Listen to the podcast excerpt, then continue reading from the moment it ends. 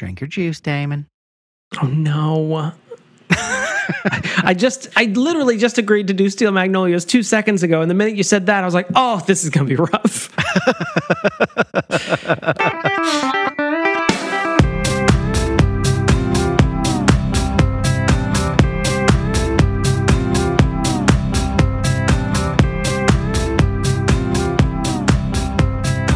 Welcome to Your Inner Child's an Idiot, the podcast where we look back on things from our childhood and see if they're any good. My name is DJ. Uh, my name is Damon. Hello, DJ. Now- H- how have you been? Well, howdy to you. Oh, Clairee, is that you? Go, come on in. I got some sweet tea over here for you. It's viscous, Clairee. why is the why is the the sweet tea doesn't come out immediately? I'm holding it at a nine degree angle, but it's still sort of sl- slowly coming out like molasses out the out Oh, the it's hot as molasses and slow as molasses. We love Hot as molasses. hot as mo hot now i didn't catch i mean i'm i'm from you know i'm from alabama so i'm not as familiar with the term hot as molasses can you unpack that for me We're talking about steel magnolias. Famously, in my family, the movie that had my mom and my aunt and probably my sister, I can't remember she was there too, sobbing. And me being, I don't know what, we were like eight or something, seven or eight when this came out, just being very confused as to what like, i want to watch he-man yeah, I was like, there's not any action scenes in this entire movie. zero fighter planes, zero karate. This is bullshit. uh, i also uh, had a mother who was um, uh, affected uh, emotionally by this movie i remember we rented this a lot i think we talked in what was the last movie we talked about where I said this it was one of those movies that we rented a lot. Oh, like Yeah. Stargate. we rented Yeah. this movie a lot on a regular basis. Uh, mom absolutely loved uh, Steel Magnolias. I thought of it as a mom movie, but I oh, it was Yeah. also one of the ones that I actually liked. So I watched it a lot. I really identified with Weeza, who's Shirley MacLaine's character, who. Uh, Per the line in the movie, uh, she's been in a bad mood for the past forty years, but it was it was a fun movie. It also is a prime example of play dialogue uh, because it is a, an adapted play, so it's it's definitely got that play feel where they're just constantly at the same set they got set up over here. Well, and they they little they like over dialogue a bit Right. where you're like you say things where like like we were making fun of a second ago. Well, come into the house that's right here. Sit sit down on that sofa. Kick your feet up like just like if it was not adapted from a play, you would just come in and sit down. Well, how's your small business going that you've been running for the past six years? This also reminds me because I don't even know if Sweet Tea is involved in this, but it feels like it because it's, you know, set in the South End. It always reminds me of our bit that we had when we were roommates, which is that there's a brand of sweet tea called Milo's, and we used to always ca- we used to always call it Milosh because it's spelled the same except for without the apostrophe, and pretend we were a a Russian pretending he was from Alabama selling this sweet tea. It was some sort of I don't know what the grift was, but clearly it was some sort of Well, I mean, I think he was just he was just trying to uh, convey his southernness because people wouldn't want to buy you know sweet tea from a Russian man named Milosh. So he's like, "Hello, I am Milosh. Please have my sweet tea." I remember growing up in Savannah, my mother Desiree uh, would make this sweet tea uh, while we fanned ourselves with those fans that you would get in your Presbyterian churches. Uh, Arnold there. yeah, God, it's swung into Schwarzenegger really quick. My You know, sister, not an accent my guy. sister Katya would be coming back from standing in the bread line. I mean, uh, going to the Debutante local ball fair. line.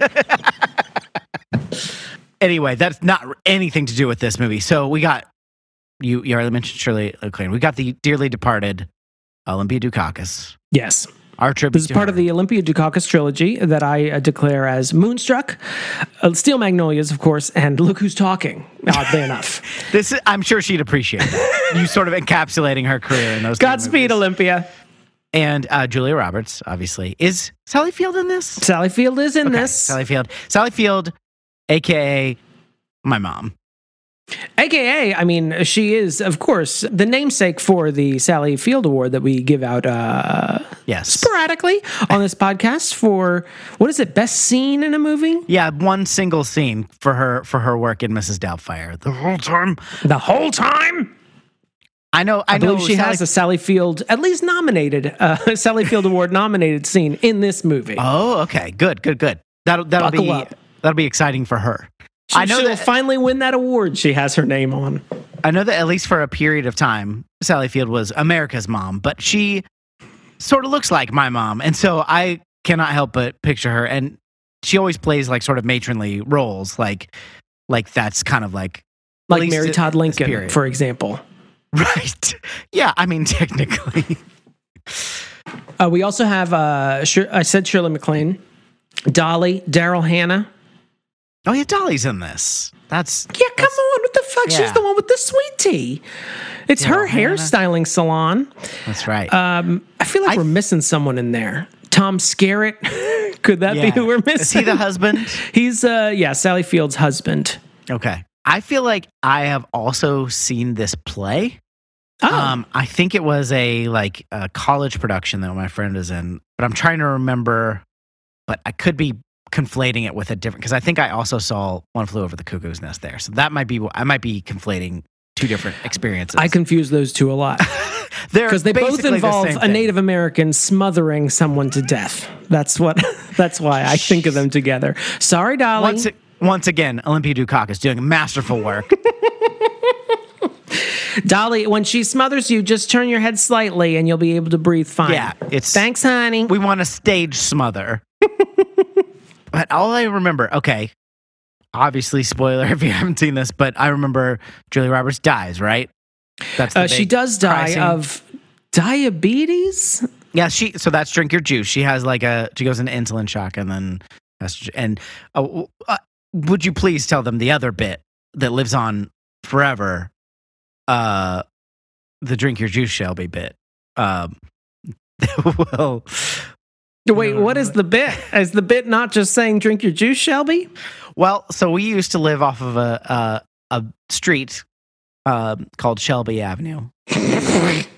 Our Nashville listeners will know what we're talking about. this. And every time we go to it, we would say Shelby Avenue. But your friend Jeff, I don't remember if you told me about it or if if I was in the car when this happened, but we would say that, and I think he was very much into that, or he might have started it. Jeff you. Loves a joke that uh, eventually just works its way into his bloodstream, so Right. that even if you just turn on to Shelby, there's a complete lull in the conversation. No one is talking. You'll just hear him mutter under his voice, "Drink your juice, Shelby." drink a juice, Shelby. and then so Shelby turns into a different street uh, when it car- turns into Korean Veterans Boulevard. So we would take it and then say, drink a juice, Korean Veterans. So stupid. I don't know if this is worth telling you, everyone. I do love it though. Drink your juice. Drink your juice, Korean veterans. I have cookies. No, juice is better for Korean veterans. Thank you for your service. So, I, is that the big? Is that the big cry moment? Is that why I thought my mom and my aunt were dying when we watched this? Because Yeah, well, I mean, uh, that, that is the big climax is that uh, Julie Roberts' character dies, uh, and then Sally Field gets what I think will be, I'm not showing my hand, but what I think will be a Sally Field Award nominated scene uh, at uh, the graveyard. Um, Okay. She gets she gets to cry, which is one of Sally Field's many talents. this is the one where they're at the funeral and Sally Field's having her speech, but then Spider-Man, wa- Peter Parker walks away, realizes that he can't be with MJ because he'll always put her in danger Because of his responsibilities. with the power and whatnot. No, no, no. You are, I can't believe, I mean, you're really embarrassing yourself. This is the one where um, Sally Field uh, is there, of course, and it's right after she gets married to Axl Rose, and one of the guests Okay. dives into the cake, and then it immediately smash cuts to a Julia Roberts' funeral. Sally Field's there. She's wearing a very long, uh, you know, uh, black trench coat and but she's got a white bandana around her head because you know she's mourning.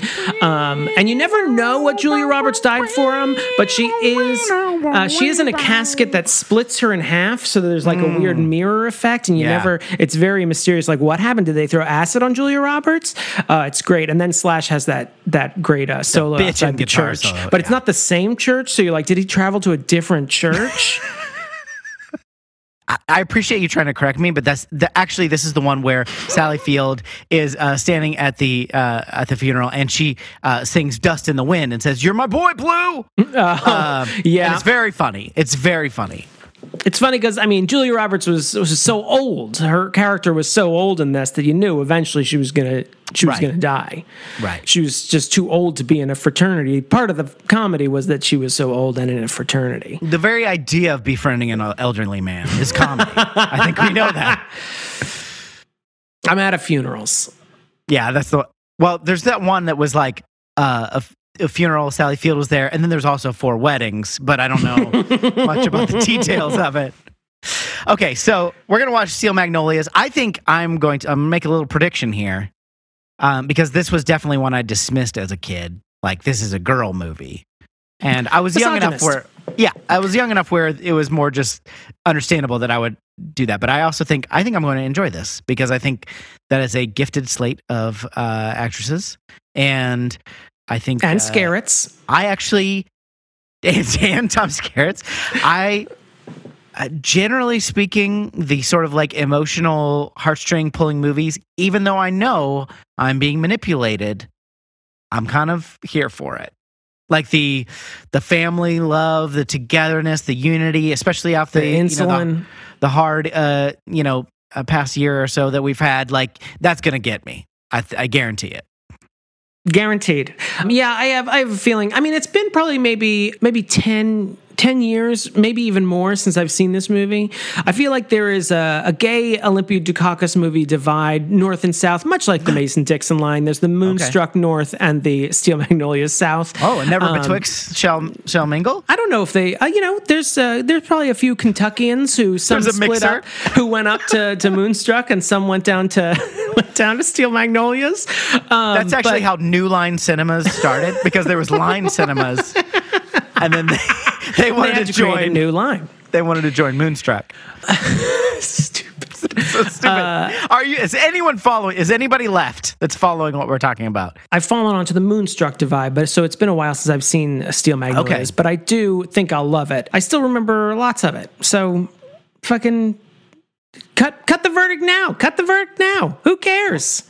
On this, this may be a reason to uh, talk in a different movie or in a different episode, but I've never seen Moonstruck. So, Oh, it's so good. Maybe we can save that for Valentine's Day. oh, Valentine's. Valentine's. All right, we're going to watch Steel Magnolias. Watch along with us. We'll be right back.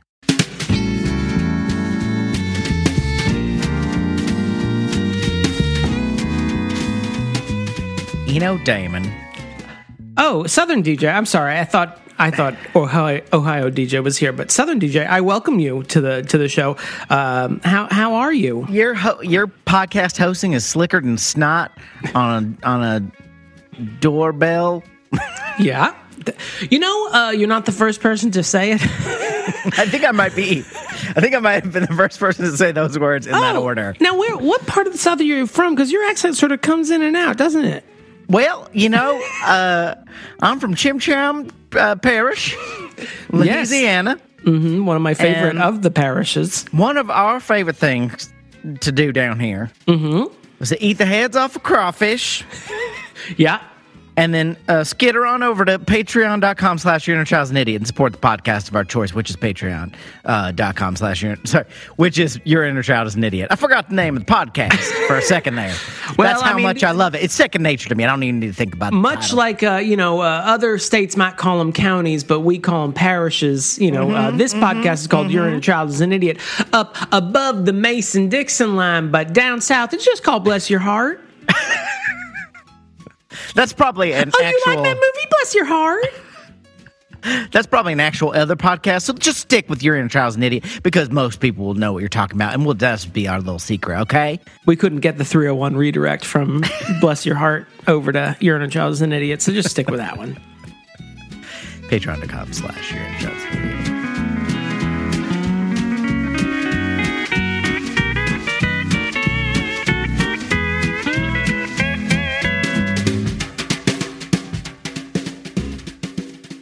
And we are back.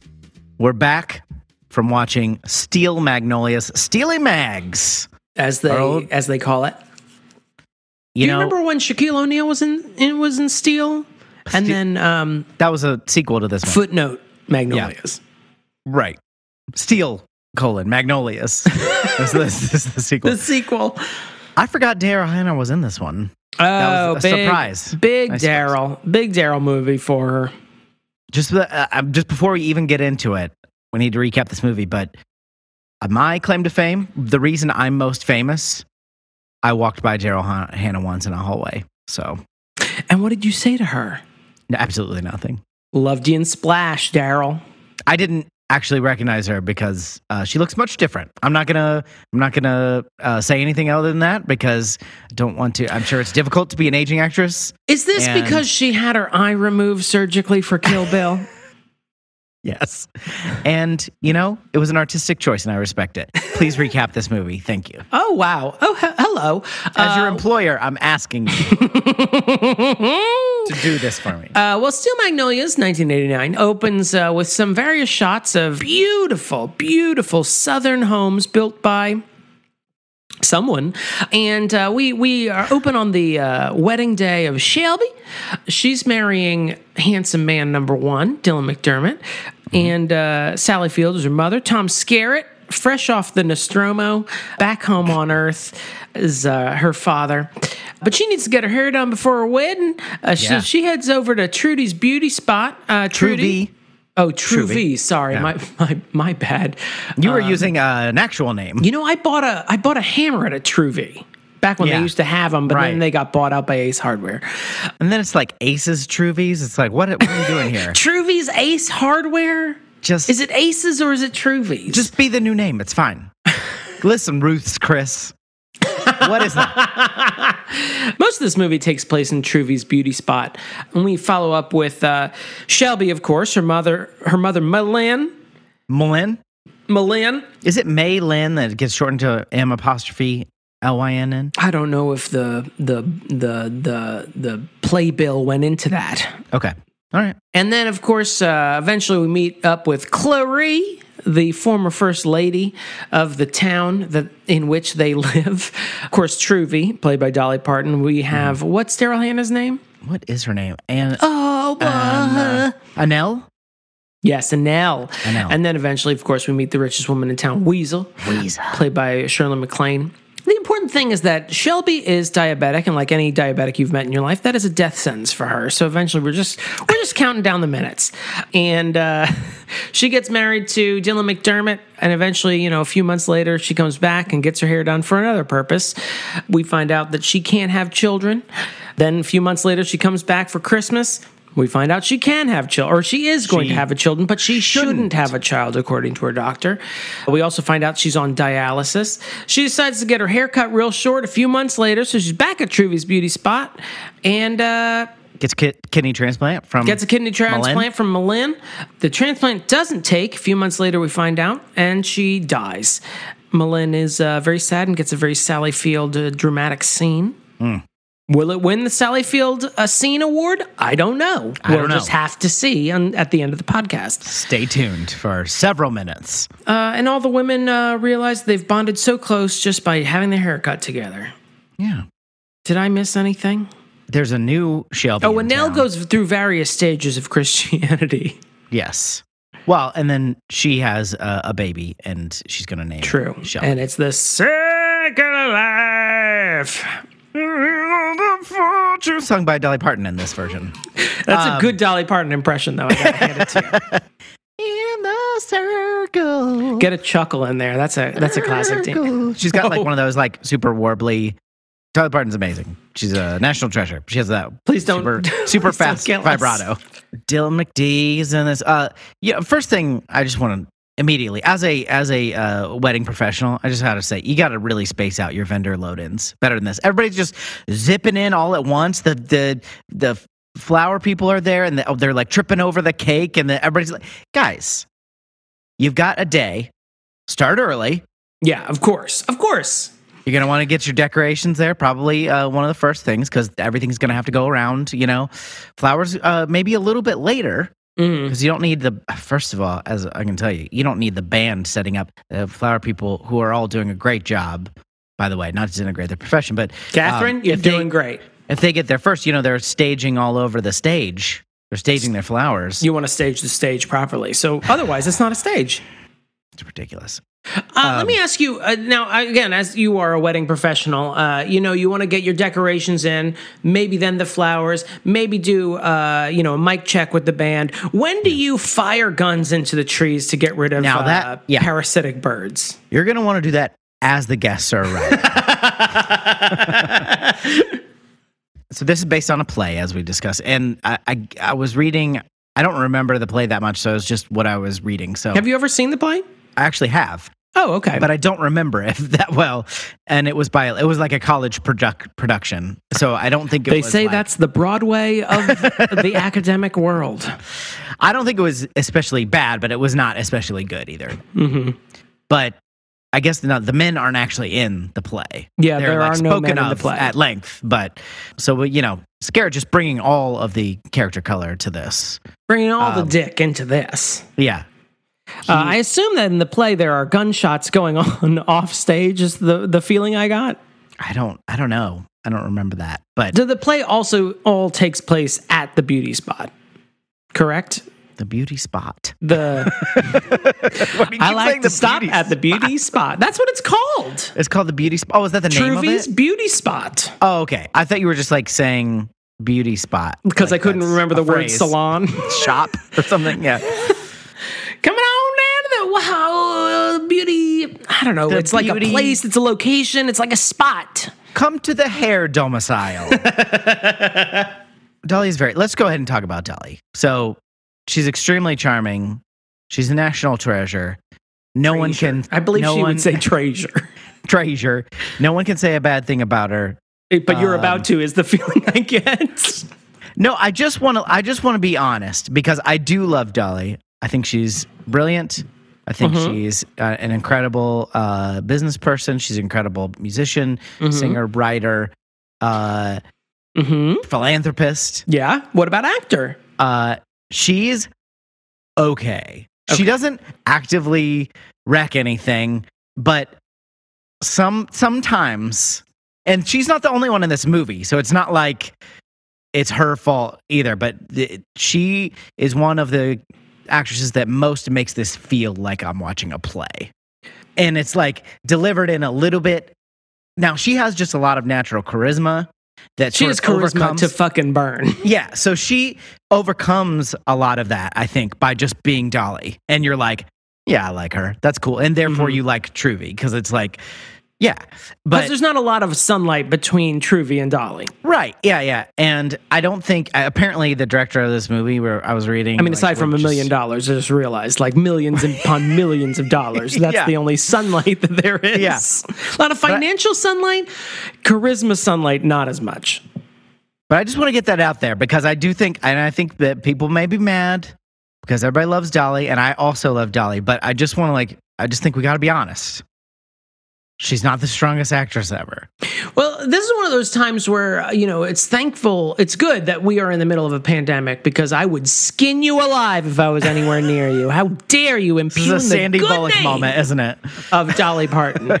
uh, no, actually, I'm on the same page as you. Uh, it, it's it's very hard to realize, but I think like this isn't my first time watching this particular rodeo, and I think there are a few times where I'm like, why is she saying it like that? There, I think the line that stuck out to me was that they were sort of gossiping about Annelle. Daryl Hannah's character is a is a Christian who goes in and out of uh, how uh, horny for Jesus she is uh, throughout this movie, and She's finding her way. at, at one point she becomes a little bit more evangelical and uh, they're all sort of gossiping about her and uh, dolly's talking about Annelle's boyfriend, and I think Dolly says, "Well, you know, I knew he knew that uh, he wasn't going to be the only man in her life, but I don't think she he realized that she was going to have the Father, Son, and Holy Ghost." And to me, like it was like this just really uh, quick read of what is a funny line in that Yeah. it's the Father, the Son, and the Holy Ghost. Like it's Yeah, these three, like three other men. men. You see?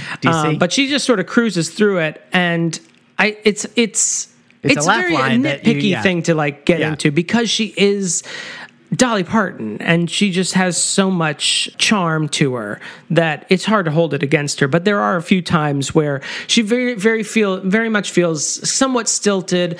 But there is part of me that does hold that more against the fact that we are watching a, an adapted play, adapted by its own playwright. Is that not the right. case? Yeah, I think so. Rather than Dolly because the, Right. like she has a lot to do in those first scenes when Annelle appears for her first day of work Yes. where Yeah. it's Dolly is just like talking at, at great length about a variety of characters we won't meet just sort of like establishing her as sort of a little bit of a town gossip Yeah, as you'd expect from the town. Uh, me and Tyler her, in that speech she has a line talking about some other woman her whole life has been an experiment in terror was one of Dolly's lines. I just think she has a lot to do as sort of like she's she's not the star of this because it's very much an ensemble piece, but she's like She's definitely carrying much, the uh, exposition of the yeah, a lot of like sure. uh, plot weight is put on Yeah. Dolly's shoulders, and I don't know if that's really her strength. Um, no matter Well- what, Christmas on the Square on Netflix would have me believe. One, like, so to be fair to Dolly, like, uh, she gets the bulk of that first, but we, you know, we also get Daryl Hannah right after that, and then we get um, Julia Roberts coming in, and then uh, and Sally Field, and I, they they help lessen the load, but it's not until Shirley MacLaine appears as Weeza that you're like, oh. That's am- she's amazing, and part of it's the character. Like she comes in, but it's just like She is sort of given the broadest. Well, I mean, Olympia Dukakis' character of Clairee and then Shirley MacLaine's character of Weezer are sort of the broadest characters, uh, and Yeah. they're also both kind of comic relief characters. Well, wait, and Olympia Dukakis, uh, God rest her soul, is doing like a like a genteel Mae West the whole time. She's like, she's like, oh, why don't you, huh, so samba, humba, humba, song. Wanna, wanna, wanna, why don't you come up and see me sometime at my plantation home? What was the what, what was the thing she says? If you ain't got nothing nice to say, come sit next come to sit me. next to me. uh. And at first you're like, Wah, at first wah, you're like, wah. yeah. At first you're like, oh, that's funny, and then she just like, oh, she's gonna do every line like that. So you're like a drag queen? Is that the the idea here? I would say though, I think uh, Dolly has a lot of uh, charm to burn, uh, so I don't hold Yes. as much uh, against her on this. But Julia Roberts sort of plays the heart of this movie, Shelby. And first off. If the southern accents got any stronger in this movie, they would get up and walk around and pour themselves a sweet tea. Like it's, it starts to border on ludicrous. Uh, but I have to say that mm, maybe Julia Roberts is the absolute worst Southern accent in this. It's very Yeah. much like uh, the pretty girl got cast in the school play, and she plays a Southern woman, and it's so out of control with the accent that. I, I like sometimes I had to pause it and just take a break because I was starting to break a sweat. like it was too much. Well, and she uh, like, and this is not. I don't think Julia Roberts did this badly, but the character of Shelby is not all that likable. Like you feel sympathetic to her, but she's kind of like she's charming because Julia Roberts is, is has some natural charm too. But like she's kind Hard of pass on that one.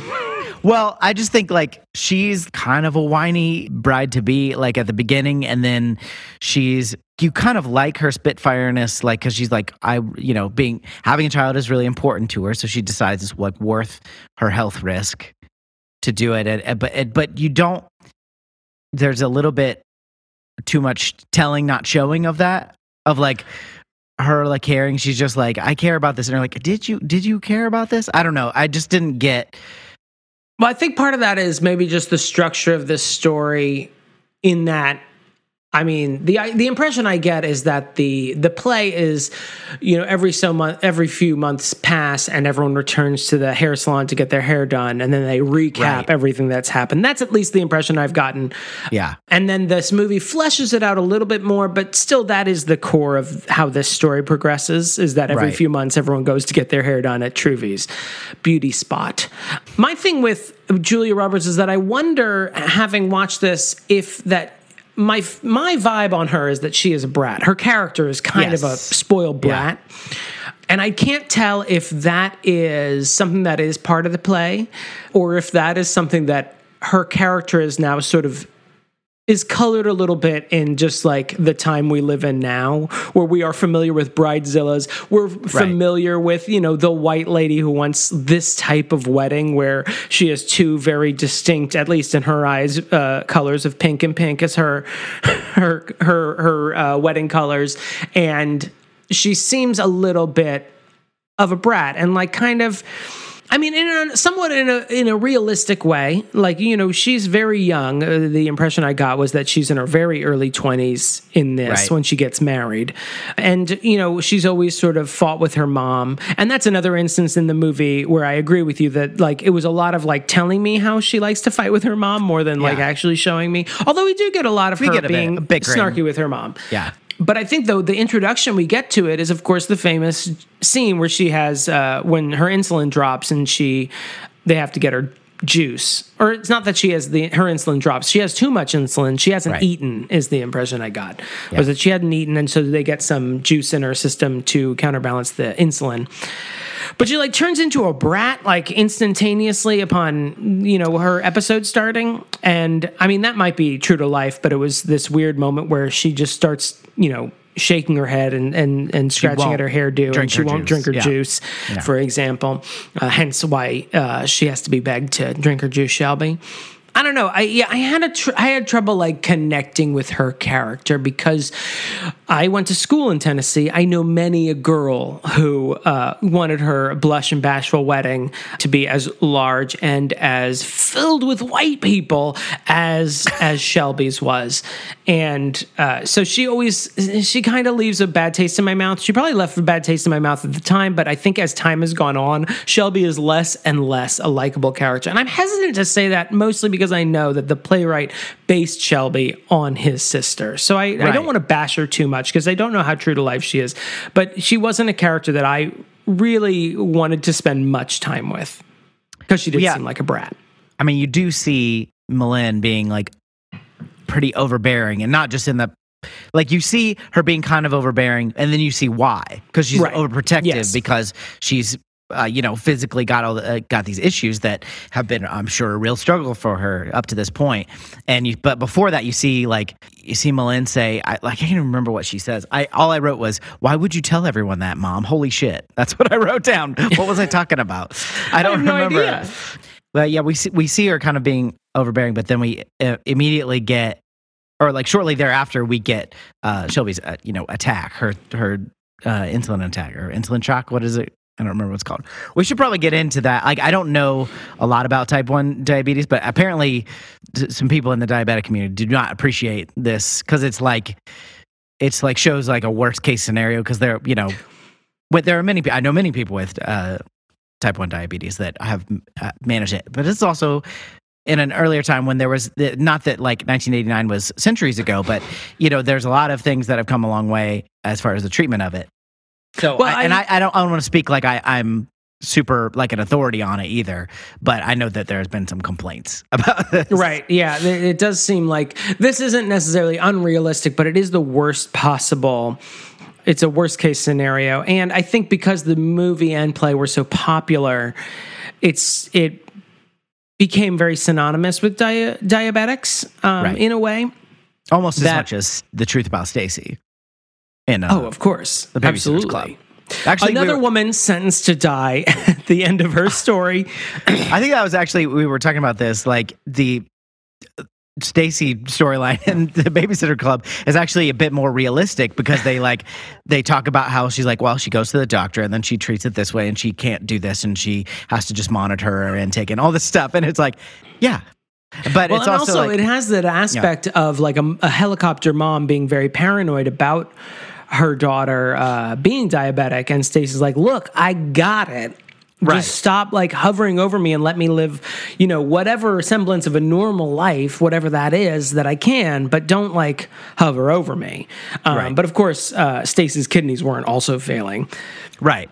Yeah, it's clear. Clearly, she has like other health struggles. She just kind of has has some issues that exacerbate all of it. Right. And I feel like the movie also doesn't go into make an effort to differentiate those troubles that Right, not right. only does she have diabetes, but she has this kidney issue that seems to be a problem that that causes her to have to get dialysis. That is kidneys, right? Yes. Your Honor? Okay. And then, I mean, diabetics give birth to children on a regular basis, Right. I assume.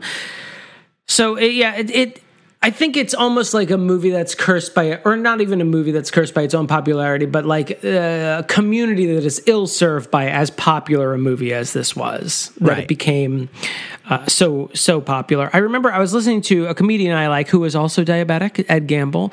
Um, he was not complaining about Steel Magnolias, but he was complaining about Con Air. Um, I feel like we should, which also has a diabetic character in it, uh, who slips into diabetic shock at one point on the uh, titular flight, and he his problem is that he doesn't have enough insulin, and so. Uh, or wait, what is it? Actually, he goes into the same problem that that she has, which is he has not eaten in a while, and he starts to have too much insulin in his system. And the movie, knowing nothing about how diabetics work, gives him more insulin. And Ed Gamble would like to let everyone know that that would kill him immediately. But so movies, uh, even you know a movie like Con Air that came out almost ten years after this, don't have a good track record with a very common chronic disease like diabetes, uh, not getting the facts very right. But I mean, Yeah. this and I'm just sure I'm seems like, stumbling over as well because I don't. I, I'm not considering Right. myself like super well educated. both of us produce insulin as expected. Um, so We were lucky enough know, to to have uh, Right. not have to worry about that at this current moment. I don't want to brag, but my body produces insulin. Although, I mean. I did get the vibe while I was watching that first scene um, that Shelby just kept talking in a way almost like the the the antithesis of the old weathered cop in an action movie who just keeps telling us how many days he is from retirement. Shelby sometimes Just love keeps being talking about- alive. she loves life. She loves living it. Uh, she she's looking forward to having plenty of babies. Uh, she's looking forward to getting married and spending uh, her old old years, old age years with with Dylan McDermott. And it's like. The brakes, Shelby. Let's just see how this all turns out 90 minutes from now. Can't can't wait to never drink juice again. My only note is I love living forever. also, I don't I don't want to get into too granular a detail, but were you as concerned because the first uh, the first uh, segment of this movie takes place at Easter and and Daryl Hannah's helping Truvy with some Easter eggs she had died. And she's carrying these Easter eggs. They're they're you know do, like two dozen cartons that she keeps carrying on, out, and she's putting them in Truvy's car, and she's just stacking them up on top of each other, so they're about like They were in egg cartons though. Those stack. no, they were, but I mean, Yeah. she just stacked them on top of each other. They were Yeah. very much outside of the trunk, like they were stacked oh, so Oh, yeah, high yeah, they were yeah. like at eye level at the very top. Yeah. And my only note was like, "What's the plan with these eggs here, Daryl?" Yeah. Uh, because I was like, "Are you going to like move They're some gonna the ground and then I push guess? them back? Like, what's the plan?" Yeah. it seemed definitely uh, set up for exactly what happens, which is someone accidentally slams the trunk on top of them, and all the eggs are ruined. They ruined. Uh, I kind of wanna- forgot that. Like we always had those plastic eggs that you had candy in, and so yeah, like, those the, were I- our hiding eggs. the fr- I, f- I forgot that like it's actually the tradition was you have like hard boiled eggs. Wait, did you not dye any eggs? Because we did both. We would die. yeah, we would dye eggs, but like, why would you bring pre-dyed eggs? Those are for hiding, right? Like, what else would they bring them? Oh, see, we we hid the plastic eggs, and Right. the the Yeah. hard boiled eggs were for cracking at the Easter dinner. The play the. Do you ever play the egg cracking game? no. So uh, Harry Xanthopoulos would take an egg in his his fist and hold it so that just at the bottom of the fist, just the tiniest little glimpse of the bottom of the egg was visible. Then you took your egg, and so that the tiniest little glimpse of the top of the egg was visible, and he would crack it on top of yours. And it's almost like the wishbone, like whoever's egg gave first Mm. is the loser, and then you know you have bragging rights or whatever the fuck. I don't know. and then I think Jesus comes back. I, I wasn't really clear on that portion of Luke. I was assuming that it was like a like guess which one is just a raw egg game, which sounds pretty pretty. Messed That would be a punishment for both the loser and the winner. We'd both be covered in raw egg. All right, so we talk about uh, racism or Ouiser next. You know, I don't know. put it on my tombstone is what I let's go- request. That whole sentence. Should we talk about racism or Ouiser next? Let's talk about racism because race doesn't come into this movie ever explicitly, but it does feel like a Paula Deen family Christmas throughout this whole thing. Like it feels Right. like a Paula Deen wet dream, Like, like, it's not- during some of these scenes. It's not. it's not like they speak about the issue at all of racism, but everyone like in the wedding is white. Everyone at the Easter festivities is white.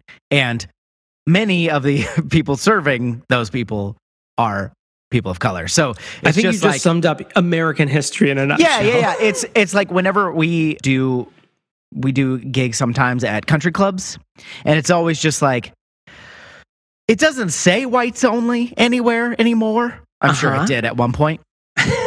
but you'll notice, especially in Check the books. especially in certain areas of the country, you'll go and like everyone there in the crowd or or that's like uh around in the management is usually white and then everyone who like actually works there is a person of color and you're always just like ah this is uh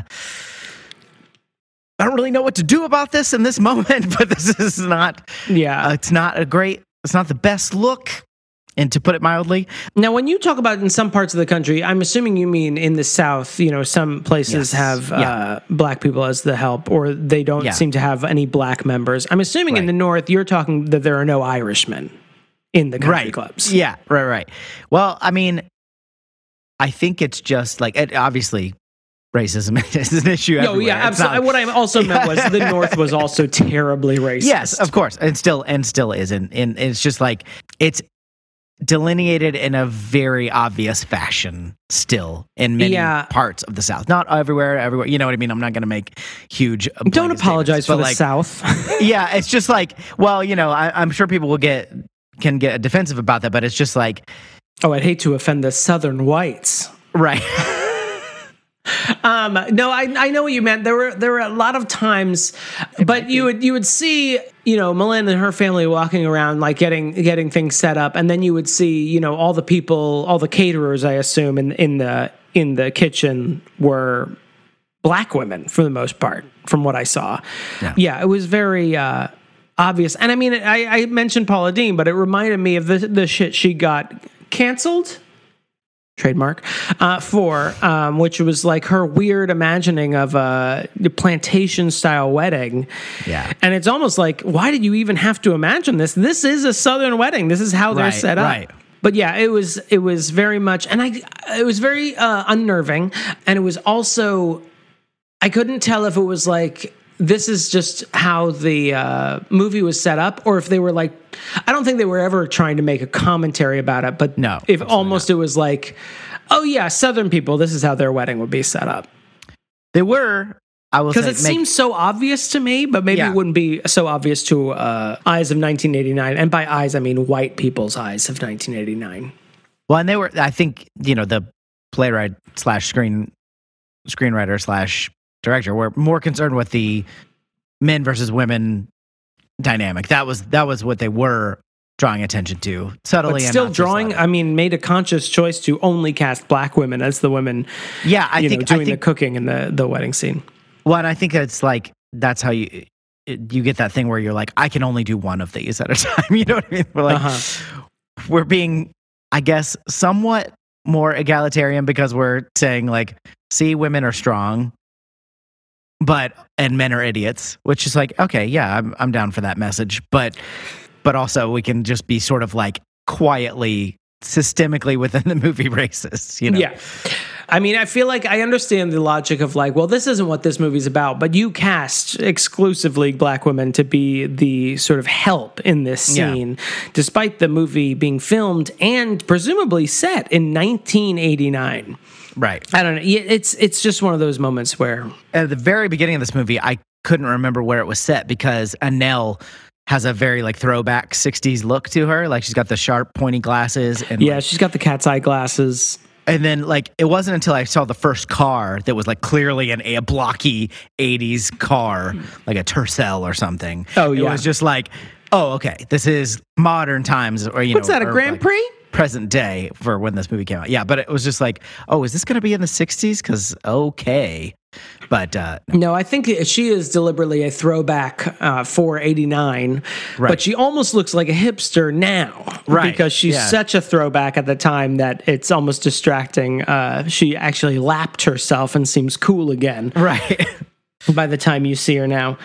How here's another thing that bothered me, uh, and this almost like I almost turned the movie off, and I'm sure you it caught your eyes as well because it was such an egregious. Uh, egregious thing to leave in the movie but uh, did you see sally field measuring sugar in a, I was in gonna a say that. liquid cup measure And- get the fuck out of here and cracking like 12 eggs without straight into the big pot.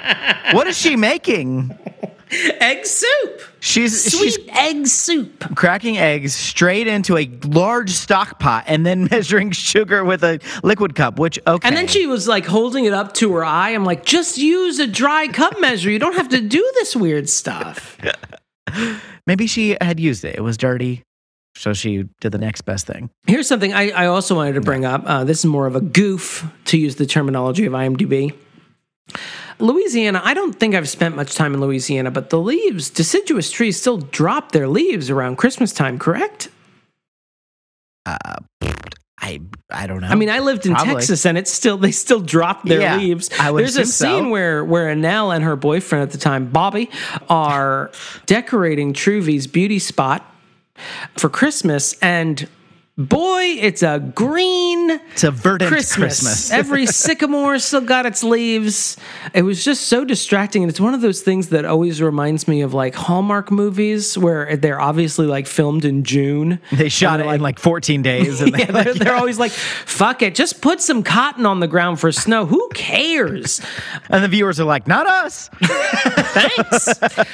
I'm stoned out of my mind. I'm just watching this for a laugh. Who gives a shit? I also am reminded of like Great British Bake Off. They always have a Christmas special, but they obviously film it in like in like August, and so they they put as many lights on the tent as they can, but you can still see these like hyper green, like offensively green trees behind them. Like, come on, we've all lived through a Christmas above the equator. We all know what's going on here.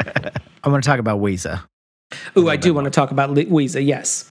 Shirley MacLaine comes in as such a like I don't think I don't think even without her that this movie is just awful or something like that. But she's such like a it's a tour de force performance and she's such a breath of fresh air the character comes in she's just like a whirlwind of like grumpiness of hilarious grumpiness and the the way that her relationship with these women still evolves into like a very loving while still never saying really a kind word to anyone. But you can Yeah. tell it's just like and you know there are people like that and there it's like it's a you can tell that they love each other and at the same time she she has almost all of the greatest lines and she has the best delivery of all of them and i didn't i knew like if you had said the word wheeze i would have been like oh yeah. But i didn't remember any of this but shirley maclaine is incredible in this. She's just so good It's she great. is uh, i think she is why i i like this movie as much as i do. Um, she is she is very funny. She's able to like deliver those lines. She's able to sort of cut through sort of the saccharine elements of this movie a little bit. Her and Clairee i think both but much more her are able to to uh, cut through that a little bit. She also has a kind of a sweet relationship with Clairee, with Yeah, Olympia Dukakis' character, which it feels like again because those scenes for the most part do not happen in the the beauty salon makes me feel like they are not part of the original play. Right. Um, that they do sort of flesh out their their relationship a little bit better. totally works it makes sense they're the same like generation they're the older women of this group but they also have like they're they're both on opposite sides of of of a spectrum, whatever spectrum that is. I don't know, grumpiness and just cheer weird cheerfulness. Right. But uh, you know, Clairee has that that plantation owning Mae West vibe, but Ouiser, uh, you know, she is sort of a stick in the mud, and she doesn't you know want to get too close to anyone. But you also can tell she does care about these people and, and shows it in her own way. There's a few moments, and I say this as a person who oftentimes will say something uh, very cynical and uh, curt, and then realize, oh, I just sound like an asshole. I think I sound very charming, but I just Right. sound like an asshole. and there is a scene where Ouiser, you know, she makes a joke that because she's a Southern woman, Southern women just do three things. I don't remember what the first two are, but it, and the other one is grow tomatoes uh, that they won't use. And so she's just like getting rid of tomatoes she's grown to all the women in the in the beauty shop. And And she says, the sooner my body goes out, the better. And that's when they realize that uh, Shelby's Shelby. on dialysis, and Yeah. she immediately regrets like I shouldn't have said I'm waiting for my body to go out, which Right. definitely sound feels like a Damon moment where Yeah. oh I, I had too many gin and tonics and I said something mean. I, I yeah, she's absolutely amazing. I'm also amazed because again, there are no men in the original play, but her and Tom Skerritt's relationship that rivalry so is- yeah. uh, fun. It's it's only comes up in like uh, fits and spurts. Don't say spurts. And they're not just like so phrase. charming. they're so charming together. Like he'll he'll slap her on the butt in a playful way, and you know it's just to get on her nerves because uh, she's mad that he's been shooting guns into these trees, and you can already tell like they already have like animosity towards each other Right. because they reference a fight over a magnolia tree that may be on their the border of their two homes, uh, their their property line. So uh, they already have animosity. But yeah, he's firing guns in the trees, just stressing her dog out. He's losing his hair. But but also that doesn't carry over to M'Lynn. Like there's an understanding with Ouiser. Like Right. this has nothing to do with M'Lynn. This is me and and Tom Skerritt's problem. Yeah. She's amazing. Yes, she is amazing. And there's this great scene with her, a very brief moment with her and Cl- uh, Clairee again, uh, where they're leaving the Christmas party at M'Lynn's. And Ouiser's like, Can you walk me home? And Clairee's like, You live right over there.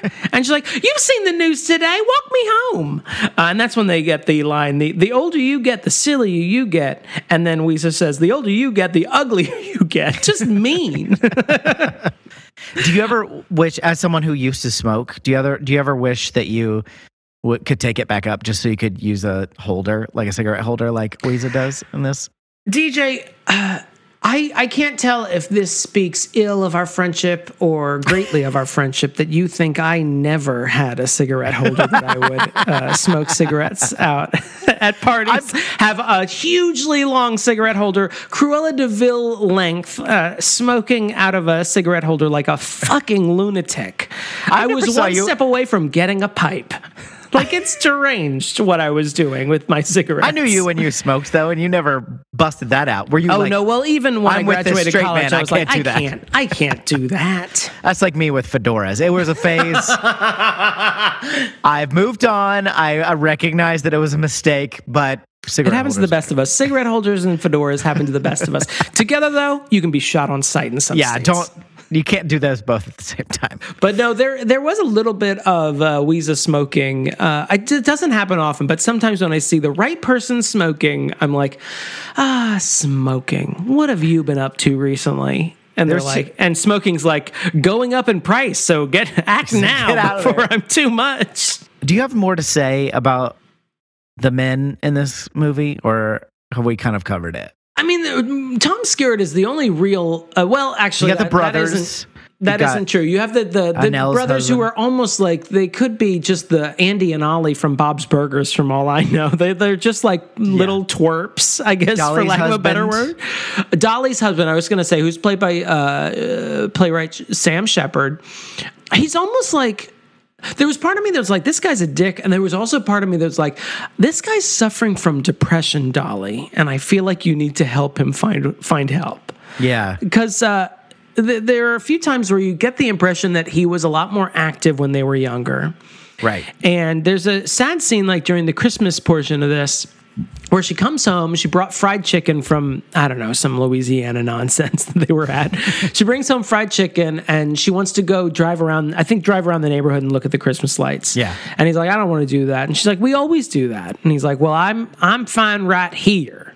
And it's like it's not like in a way that where I'm like, oh my god, Dolly, get out of this relationship. But it's like I think he he reminded me of like depression is what it Yeah. reminded me of of just like i don't have interest in things i used to have interest in and i just want to sit here and watch the game and you know she hints at that maybe he works in construction and he's not getting the work that he, he works used on to i- oil rig at one point. right Yeah. yeah. he he pops in. There was also uh, Dolly has a son. Dolly and and Yeah. and sh- what is Stud? What is his Spud? Spud. Yeah. Jesus. Dolly and Spud, her husband, have a son. He only pops up very so infrequently that I kept forgetting about him. Yeah. and he seems kinda like weird. an asshole. Yeah. He's like kind of a punk. Like he drives around on a motorcycle. He has blue hair. I think at the start of the the show, and he like says a bad word or not a. He says a bad thing about Daryl Hannah's character. Yeah. He's like, "Why'd you hire her?" Almost like because she's replacing a woman named Judy that we never see, Right. and it was almost like, did you have a thing with Judy? Well, why are are we you so about upset here? about this? Yeah. And then later he pops in at the very end and sort of when when when uh, Daryl Hannah's character is giving birth, Bobby, her her boyfriend or husband or whatever, um, he hops on the back of this guy's motorcycle to go to the hospital.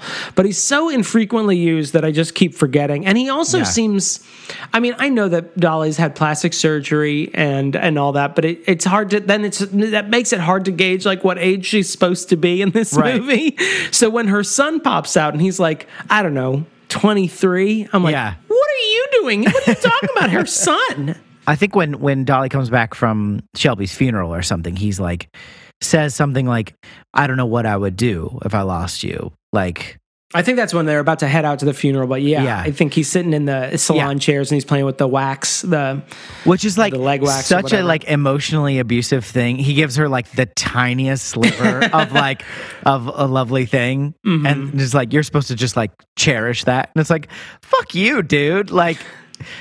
The so you were on the opposite good. end of like it's not depression. He's just an asshole. I mean, it could be either. I think I don't know. I thought it was interesting.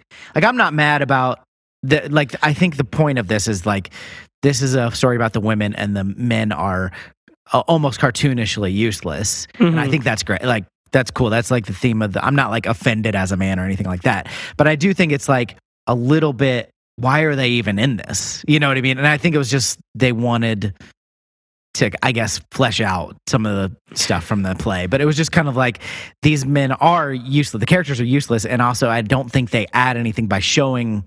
Other than Tom Skerritt, which was also like some fun comic relief. I was and the brothers that- are kind of fun too, but I, I didn't get much out of anybody, any other men, including like Annelle's. I didn't kind of understand why we were yeah, about they that. have I guess sort of just- a love story, but because the story jumps around so many in such Yeah. like time bursts that we don't really get to sort of follow their love story. We just see them sort of almost in vignettes of like different Yeah. stages of their relationship. Yeah, I think I'm on your side. As much as I'd hate to lose Tom Skerritt's character, who adds like a really uh, chaotic good element to this movie, uh, very there is part of me that- vibe. yeah, there is there is part of me that thinks like you could probably do without the men in this, just like in this stage play. Like, Yeah. it might make it a little more awkward in a movie like this, um, rather than in a play where you can have things happening off stage much more believably in a play than than you can in a in a movie where I feel like in a movie it might start to come off as like Maris and Frasier. It's like, why are you deliberately not showing Right, this yeah. person to me? But yeah, there is a part of me that that thinks the the men aren't necessarily useful. You do get a little bit more from Tom Skerritt because we see him, of course, at Shelby's Shelby's sickness and death, but. yeah. Every other man is is almost completely uh, waste of space. As much Well, as I appreciate they got Sam Shepard for this, it seems it just seems why? it seems weird. and then we get Sally Field really takes over like the third act of this movie. Like it becomes like her like really centered around Melinda's grief, dealing with Shelby's coma and then eventual death, and then like we get her at first. So I knew there there was this big. I don't know if it's just like from memory or there's like I feel like this is a thing people know about, which is the cemetery scene, like Sally Field cemetery scene is like Mhm. famous, at least in my mind. I don't know if it actually is like, and I forgot about like what exactly it was about the cemetery scene at first. And she does a really good job. Like I knew she had like some big scene later, and she's sitting at Shelby's side in the hospital, and she's doing a great, great performance. But I was like, oh, is this what what it was? And then they have uh, the funeral, and and she's kind of like has this like smaller uh, monologue by the the gravesite, and. Mhm. And I was like, oh, okay, yeah, that, that was good.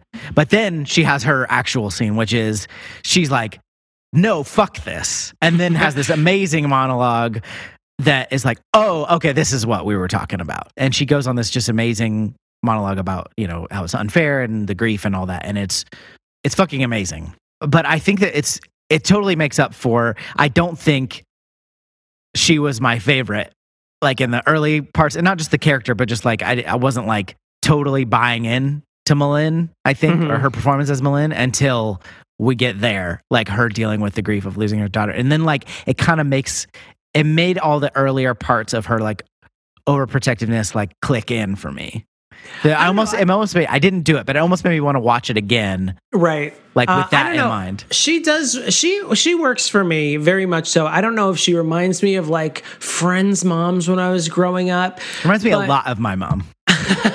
she, I, she that, that sort of almost helicopter parent while also like sort of maintaining a sort of emotional distance i think a little bit like mm. she has a very physical dist or uh, physical closeness with shelby like always like sort of watching out and making sure she doesn't do something that might affect her health mm-hmm. And almost like there's a really good scene, I think, with her and Julia Roberts.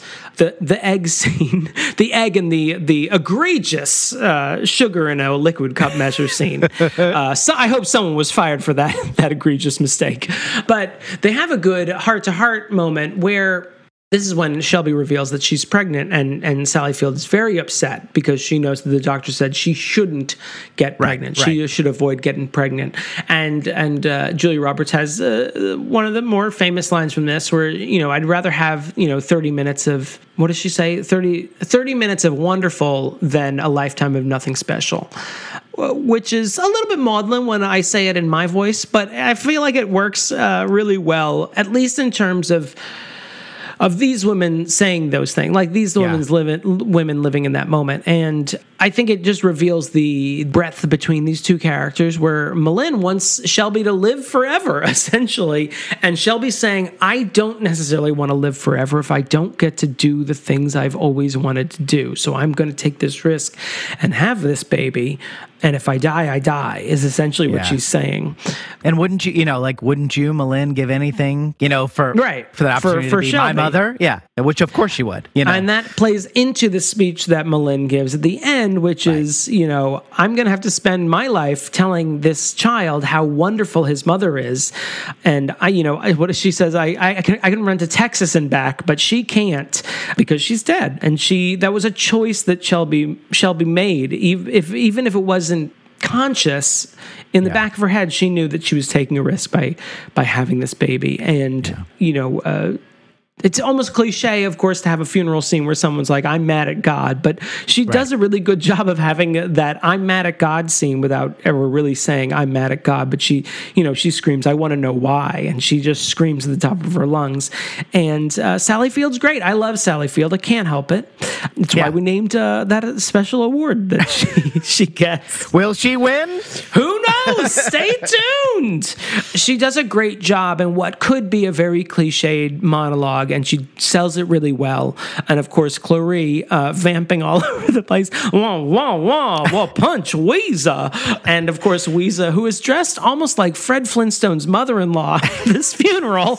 Um, she also uh, does a great job too. Of course, these two comic relief characters, and they get a smile on on Clairee's face. Uh, that funeral scene is a really good scene. Yeah. I really can't help but to be won over by it and to cry during it. Oh, absolutely. Yeah, and that that must have been what I remember, which is watching my aunt and my mom just bawling. It had to have been that scene because I mean, it's Oh, there's, there's a. Yes, lot of like hands down. It's either that Yeah. or I mean, I mean, in the uh, hospital. I guess was The also hospital's very, rough, but I think that like that funeral scene is like this this explosion of emotion that has been like curtailed by Yeah. Sally Field throughout the movie. So I feel like it would have to be that that funeral scene. yeah. I have a note here. Can you jog my memory here? It's just two, it's a quote between two people, one of which is Ouiser. Mm-hmm. But the quote is, "Ouiser, what are you doing here?" And the response from Ouiser is, "Shut up." Do you remember when that happens in it? No. I loved it because you expected like there would be like this really clever retort from Ouiser, and her response is, "Shut up." I also uh, there is sort of a cute bridal shower scene uh, with Annelle uh, with Daryl. Hannah's character. Oh, sorry. Okay, go ahead. Who's Sorry, saying what'd it? you say? Is it Oh. Tom Skerritt? No, it's Clairee. Of course. She's oh, is the this, female Tom Skerritt. Is this what you're talking about? Because they're in. This is when they're in the locker room. And Clairee's like, but I love the top, such a vibrant purple. Bob, what do you call this color, grape or aubergine? Shut up. no, that that is also good. You know, you look like a fool out there. There, uh, I can't remember what this is from, but I wrote it down because it made me laugh so much. Uh, I also laughed at uh, the bridal shower scene with Nell uh, during her bridal shower when they're buying her a bunch of. You know, gifts that you usually get at a bridal shower. And she gets like this uh, crotchless lingerie, crotchless teddy or something. And they look at the card, and Clairee uh, turns to Ouiser and says, You have the handwriting of a serial killer. I do declare, Mr. Rat. Oh, no, no. I do not see plays because I can nap at home for free. I don't read books because if they're any good, they're going to make them into a mini series. That's so good. Oh, she's amazing. Uh, I wanted to say, I mean, you know, I'm not a financial analyst, but I'm concerned that Truvy's going to be a chain, and she only has five customers, from what I can gather. I don't think she needs a second location. Also, like, did he just make a sign and rent a building, or did he like make a bunch of decisions about how her store is going to be set up without her? Because that's kind of fucked up. It's like one of those moments where it seems really sweet, but I'm like, there's a lot of things here that that are. It even says now open on it. So like, is she having to staff this suddenly? It's like if I opened like a a like a store to sell your art without consulting you. You'd be like, "Hey, what's the deal with this? Thank you for the gesture, but Thank you for buying this property and I guess renting it out, hopefully for a few months. Because I mean, I, I also there's staff this up. They're sharing finances. Like she's gonna know how much this cost. Does she know? It's not like there was probably she's always wanted a second location, but the, probably the reason that she didn't was because the demand didn't call for it. right. Also, one more thing on the uh, just a logistical leg- level. When Dylan McDermott comes home, when Shelby has slipped into her coma, we see there is spaghetti sauce uh, boiling over on the stovetop. Um, the refrigerator door is open. Several chairs are open, and then we find Shelby on the porch. And I'm like, "What were you doing on the way out, Shelb?" Like she like opened everything and knocked every chair over just just to slip into a coma. And I mean, we already knew that she fell down on the we back porch. We saw her, yeah, on the back porch, and Maybe saying, she's just a terrible, terrible person who's just leaving the refrigerator door open at all times. maybe she forgot in her you know situation. Maybe she forgot where the phone was, and so It's maybe it's in the maybe it's in the fridge. she took the scenic route to the phone. Took a chair down with her. All right, uh, yeah, it. we can go to our verdict. Let's do Now that we've mocked a diabetic,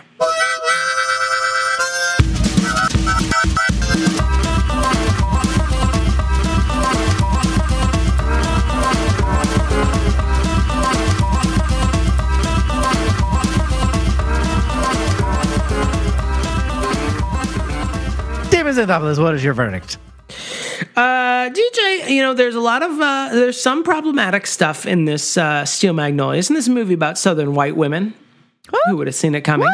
But I will say, your inner child is not Whoa, an idiot. Uh, I really enjoyed this. Um, it's uh, got a, a lot of good, or some good performances in it. A lot of funny lines, mostly from Olympia and uh, Shirley MacLaine and Tom Skerritt. Throw them in there. Finally, men get their due. finally. Ugh. This cancel culture is out of control.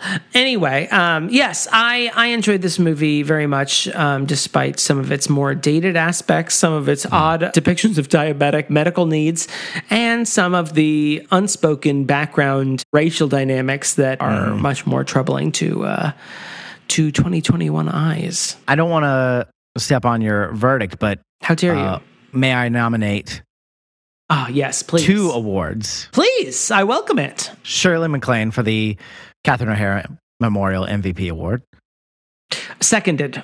and then of course. get course it stamped out, Roger, and get that mailed out to to Mrs. Uh, MacLaine Beatty. and then Warren Beatty's sister. Do you know that? It's one of my favorite little bits of trivia. I did know that, but when I found that out not long ago, I was very surprised. And when you see it, you're like, okay, I kind of get it. yeah, just a hard scrabble, uh, riches to riches story for that family. From the Ned Beatty fortune, he went back in time and sired two children. and of course, Sally Field. I'd like to nominate Sally Field for the Sally Field Individual Scene Award. Is that what and we not call just it? What do we because call if we it? don't nominate her, uh, she would sue us. yes. And she just, I mean, like, she never, it's not like she's bad in other scenes, but like, this just like the reason why this award exists, her one scene in Mrs. Doubtfire is like, heads and shoulders above everything else that she does in this movie. And She's very good at selling like uh sort of when you're you're overcome with emotions. yeah, you're overcome with emotions and you can't really quite get the words out, so you just like start just blathering on. She's really good at that. Uh, she does it really well in Mrs. Doubtfire, of course. She does it really well here. She of course does it really well in the transphobic Soapdish. She's great. your inner child is not an idiot. So he's great. It is not without problems. It's not without flaw. We talked about it, but I was expecting to maybe think this was a little bit cheesy and be kind of borderline. And it is certainly cheesy, but it is great.